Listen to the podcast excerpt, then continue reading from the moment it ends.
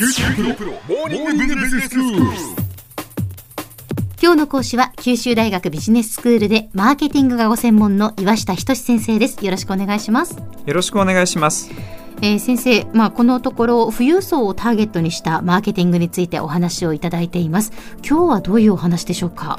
はい、まあ、前回はですね別荘を所有する代わりに会員制リゾートホテルをまあ選択する富裕層の方が増えてるということについてお話ししてきたと思います。はい。まあ、とはいえ別荘にしても会員制リゾートにしても一般消費者にはちょっと手の届かない話ですよね。まあそうですね。なかなか500万1000万円をこうポンと出すようなええ。あのことってできないと思うんです。とてもできません。はいなので今回は、まあ、富裕層じゃなくても楽しめる新しいリゾートサービスバケーションレンタルについてご紹介したいと思います。はい。バケーションレンタルどういうものなんでしょうか？はい。簡単に言いますと貸別荘のことなんです。うん。で最近住宅宿泊事業法えつまり民泊新法という法律の改正によって、うん。法的にホテル業を営んでない人も一定の手続きを踏みますと既存の住居あるいは別荘を宿泊施設として一般の消費者の方に貸すことができるようになったんです。はい、民泊という名前ですでに利用されている方も多いと思います。うん、でその中でも個人が持っている別荘を貸すことをバケーションレンタルと最近では呼んでいるそうなんです。ああそうなんですか。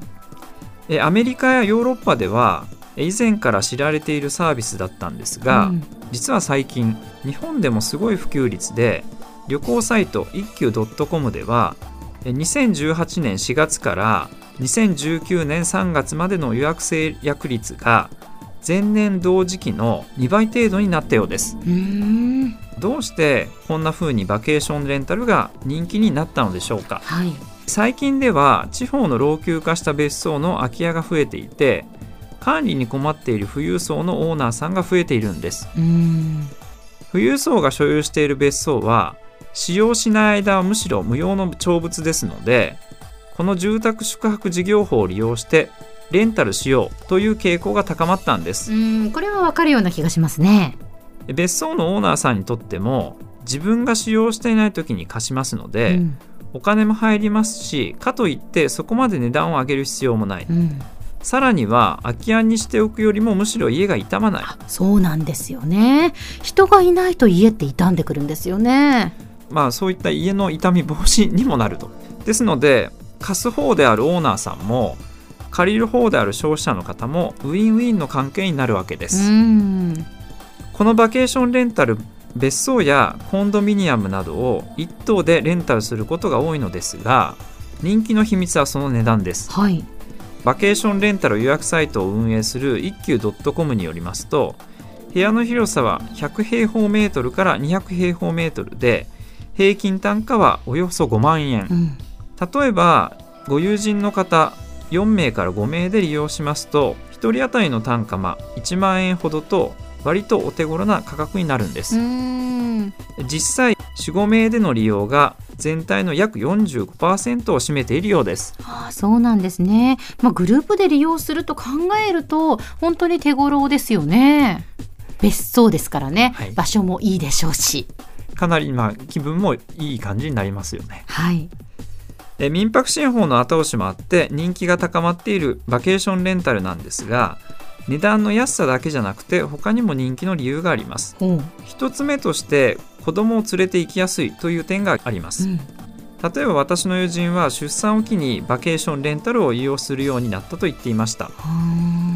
やはり小さいお子さんが一緒だと急に泣き出したり騒いだりすることもありますのでホテルだと周囲に気を使っていたそうですがバケーションレンタルであれば別荘の一棟レンタルですので周囲に気兼ねすることなく楽しめたそうです。うんこれはよくわかります、え2つ目が予約がしやすい点です。うん。え例えば56人の家族や友人のグループでホテルを予約する場合複数の部屋を予約しなければならないケースが多いですよね。はい。部屋が離れてしまったりフロアまで違ったりと決める感じはなかなか大変なんです、バケーションレンタルだと1棟で最低45名が使えますのでホテルの部屋を何部屋も抑える必要がないんです、うん。え第3にバケーションレンタルでは施設ごとの個性を楽しめる点があります。はい。ホテルの部屋は通常値段によって広さや設備こそ異なっていると思いますが大抵の部屋が似通っていてデザインに個性はあまり感じられないと思います、一方バケーションレンタルは家主が集客力を高めるためにさまざまな工夫を凝らすんです。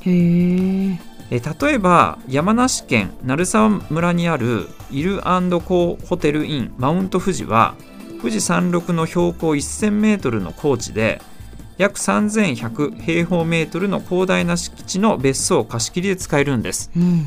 建物は延べ床面積250平方メートルの2階建ての大型別荘を借りられるんです。うん最大10名まで宿泊できて料金は15万円程度なんです。うん。薪ストーブやオーブン付きのシステムキッチンなどを備えていて雰囲気もとても良いそうです。こういったユニークな施設が次々に登場している一方でバケーションレンタルには課題もあるようです。はい。えそれはバケーションレンタルの認知度にあるかと思います。世界最大のバケーションレンタル予約サイトホームウェイ日本法人が実施した調査では国内で一棟貸しを利用したことがある人の割合は22%程度にとどまるようです。うん。ただ写真を示して利用したいかどうかという意向を尋ねますと利用したいとの回答が74%にも上ったそうです、ああそうなんですね。まあ、こういったことを考えてみますと、まあマーケティングの段階としては知名度を高めて1回利用してもらってコンテンツの良さを知ってもらう、まあ、そういったことが重要にある段階かと言えます、うん。ホームウェイ日本法人社長の木村氏は知れば良さがわかる。ポテンシャルは高いと言っています。では先生今日のまとめをお願いします。はい、今回は近年急速に広まるバケーションレンタルについて取り上げてきました。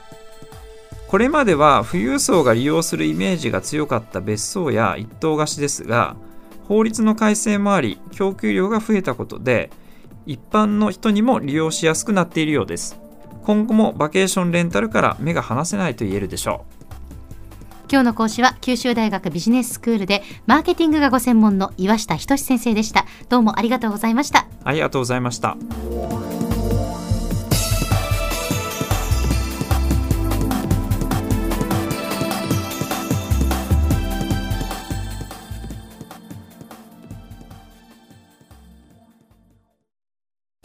QT プロは通信ネットワーク、セキュリティ、クラウドなど QT ネットがお届けする ICT サービスです。九州中に展開した光ファイバー網を基盤に一番身近なビジネスパートナーとして九州の企業自治体の皆様をサポートします。詳しくは QT プロで検索を。